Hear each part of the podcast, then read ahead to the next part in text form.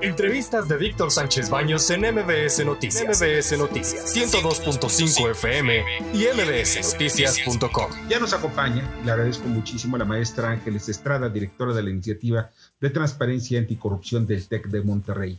Ángeles, muy buenas noches. Qué gusto tenerte en el programa. Hola, Víctor, muy buenas noches. Muchas gracias por invitarme.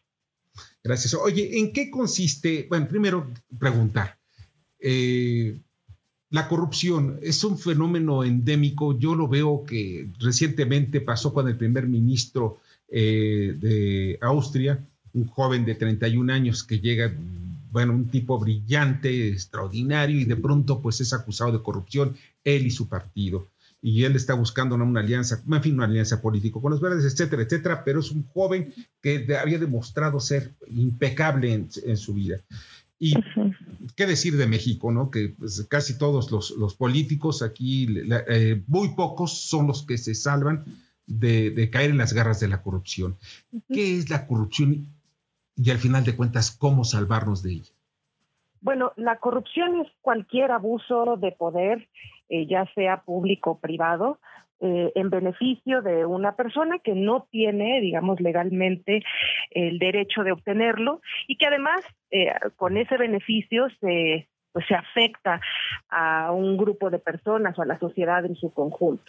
Y efectivamente es un problema crónico, permanente, endémico, como tú bien lo señalas, pero además es un fenómeno que está vinculado a diversos temas, no es nada más, como una consecuencia de la política o una consecuencia de eso, como del ejercicio del poder, sino que está vinculado a las relaciones humanas en su conjunto.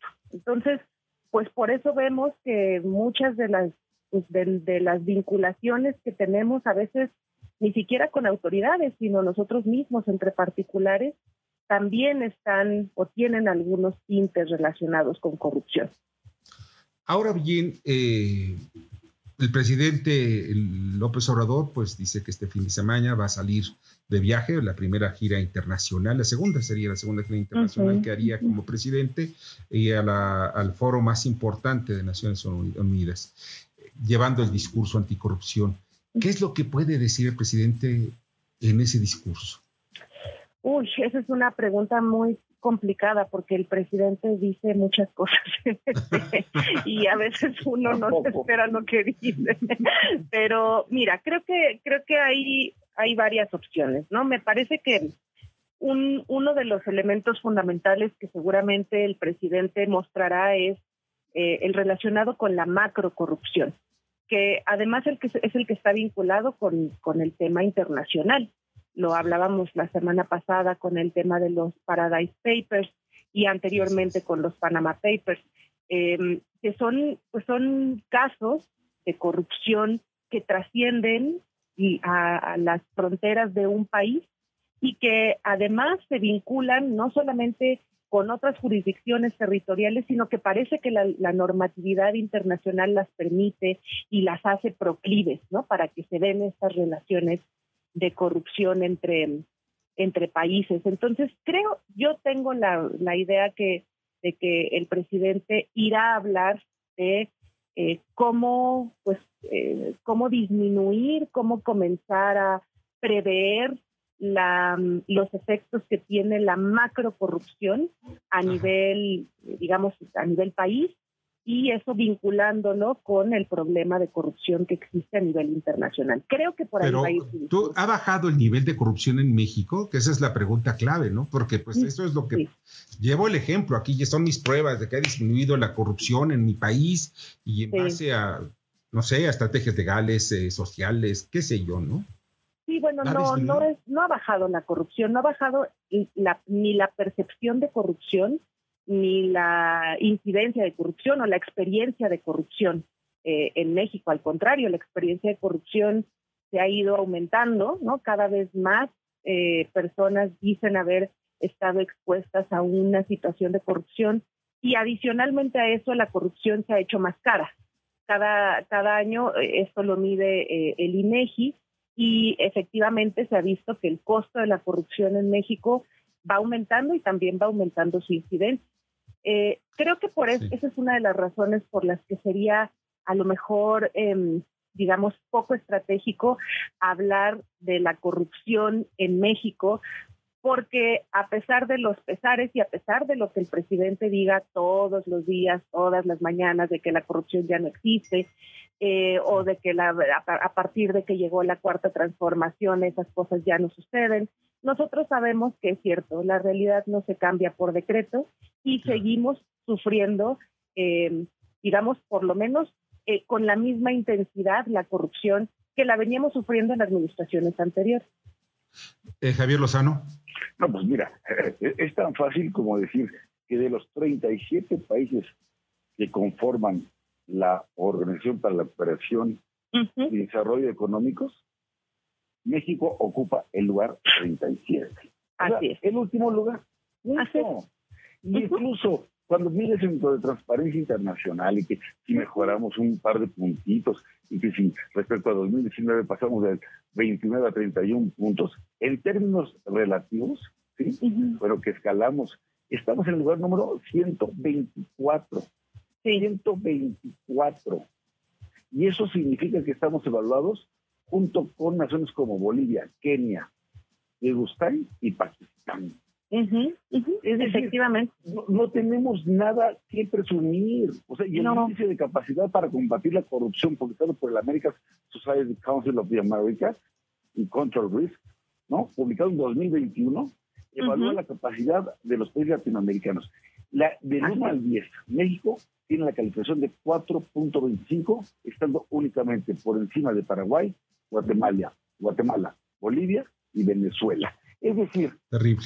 Que se presente el presidente López Obrador a Naciones Unidas a hablar de corrupción, nada más que se deje acompañar de Pío y de Lozoya y de Bartlett, para que también tengan ahí una glosa, una charla, una mesa redonda, para poder exponer verdaderamente lo que es el combate a la corrupción en el país.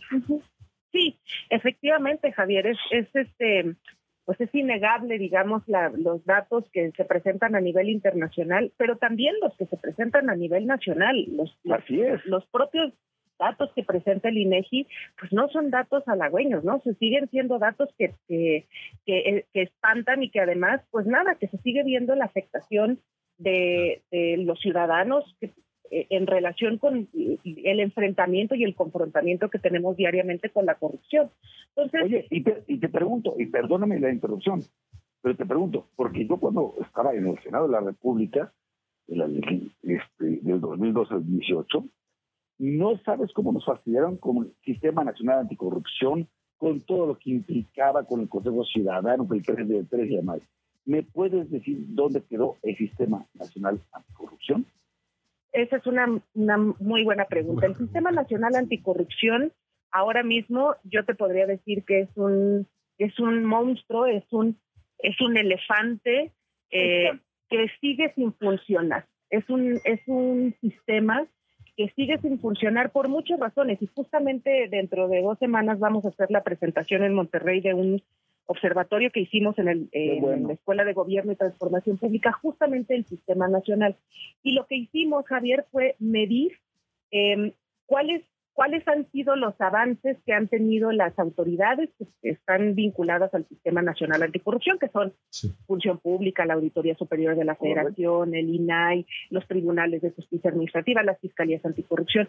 ¿Cuáles han sido los avances reales que han tenido en relación a la investigación, a la sanción y a la recuperación de activos? No sé, va a ser buenísimo eso. Va a ser buenísimo. Por favor, den a conocer públicamente sus conclusiones para que todo el mundo sepa que esto es una gran hipocresía. Porque los magistrados del Tribunal de Justicia Administrativa han sido nombrados, no obstante, tuvo una propuesta del presidente Peña Nieto desde el 2017. O sea, verdaderamente es una vergüenza. Claro, y además... Claro, pero además de todo, Javier, hay una cosa bien importante. El Sistema Nacional sigue sin estar presente en la vida de la ciudadanía. Es decir, todavía seguimos yendo a hacer trámites y seguimos siendo víctimas de corrupción. El Sistema Nacional Anticorrupción funciona desde hace 5 años, 6 años ya casi.